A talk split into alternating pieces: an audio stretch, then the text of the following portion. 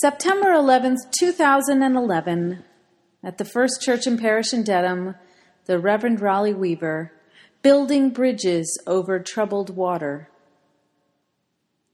After the events of September 11, 2001, I was glued to the news, measuring the reactions of our government against the devastating events of that day. I saved every front page from September 11th, 2001 until September 20th, 2001, when our then President George W. Bush declared the War on Terror. I know now how idealistic I was to believe that America might have a compassionate response to the attacks on American soil, but at the time I blamed our Republican government and I wrapped up all of those newspapers and I gave them to my father, a staunch Republican, as a Christmas gift. I simply wanted my father to consider the degree to which Bush's rhetoric of good and evil, written on every front page after that auspicious September day, stood in contrast to the compassionate persons my parents raised me to be. While emotionally I understood the reactionary response to the loss of life and destruction of property, even today I have difficulty makes, making sense of how nine days after a wildly uncommon event, our country could gear up for a war we are still fighting today. If you remember, prior to September 11th, the world appeared from our grounds to be an increasingly peaceful place. Sure, there were war torn countries, but they were not here. Sure, there was fighting, but it was not on our soil. We had been in a Cold War and we were building a global economy. And then the unthinkable happened, as unthinkable to many Americans as cows falling from the skies over Japan, in the poem I read by Tom Paxton this morning.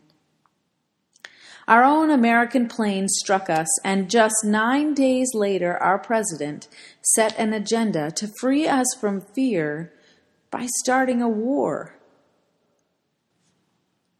On this 10 year anniversary, it would be easy to spend an entire sermon questioning our American response and offering conjecture about the way things might have been handled differently, how a different response by our then government might have left us in different financial circumstances today, or how a more measured response might have engendered more support from other countries and perhaps even less divisiveness in our own Congress. But what good would those discussions do us? We cannot turn back the clock. One year after September 11th happened, the minister in San Francisco, where I was doing my internship, made this point with a tube of toothpaste. Some problems that are created, he explained, are more akin to squeezing all the toothpaste out of a tube and then trying to put it back in. Some wrongs can never be righted. Our worldview, if not our world, was changed 10 years ago today much as the fishermen in our poem, many of us now regularly look for things that we did not perceive could happen before that date. And so we protect ourselves as never before. We watch, we reinforce our borders, we secure our schools, waiting expectantly for the next cow to fall. What if instead we could program our hearts and minds and institutions to respond to crisis without fear but instead with the compassion Teresa of Avila suggests, to look with empathy at everything we have created in this magic world. Easier said than done, right? As a minister, I would like to believe I respond with compassion at all times.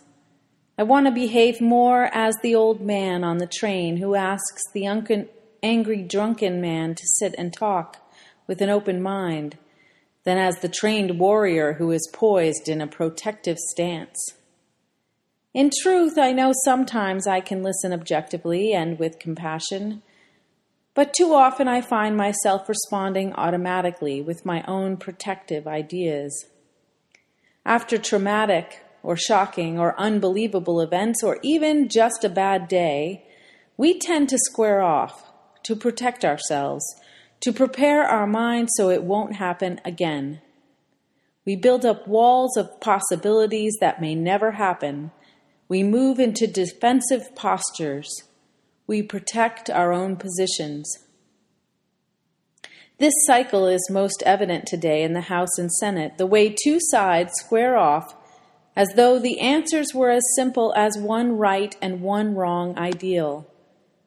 The real truth is that there can always be a bridge, a place where both sides of an argument can meet and have their needs met, and this is what I want us to consider today.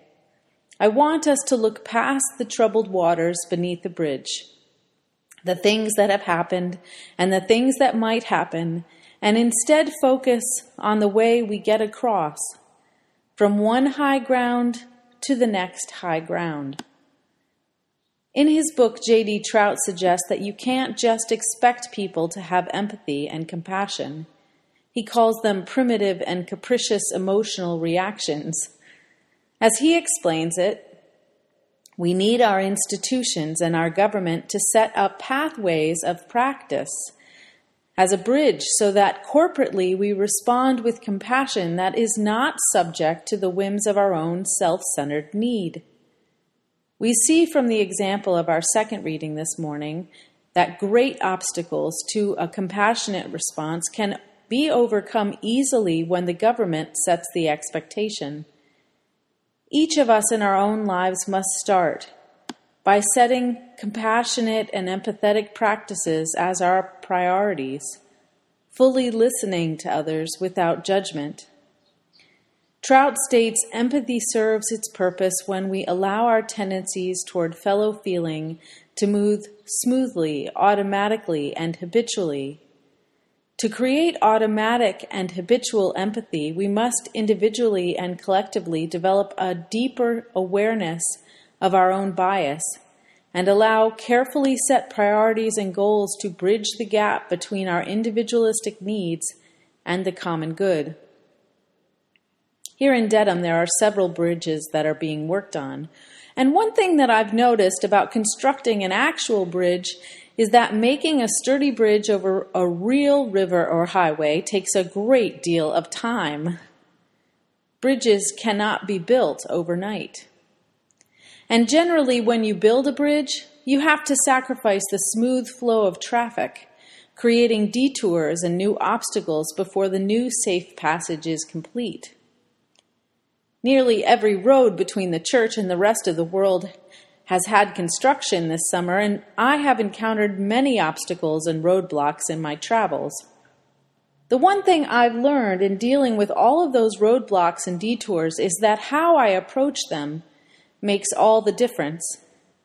Building bridges requires time and detours, and I can either accept the hold ups and rerouting with a positive, accepting attitude, or I can spend my time cursing the workmen and feeling frustrated.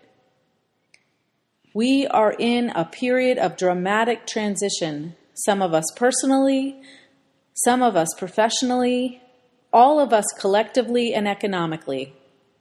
And we can either build our bridges with frustration or with compassion.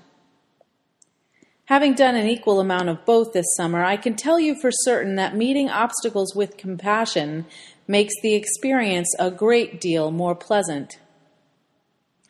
Each of us is bound to encounter troubled waters in our lives. To build bridges that will serve us long into the future, we must start from the grounds of empathy and compassion. Next week, our church and parish will hold its special congregational meeting after worship we will readdress what could be our own troubled water, our detour in our budget discussions. The tides are shifting all around us. We are bound to encounter troubled waters. It is whether our bridge is built with compassion or consternation that will determine how long our bridge will last. To create a sturdy bridge, we must always lay down our own sword and shield and put aside our rational and irrational worries to look squarely at what is in front of us. Let us accept the detours as they come and create the structures necessary for safe passage to the next high ground.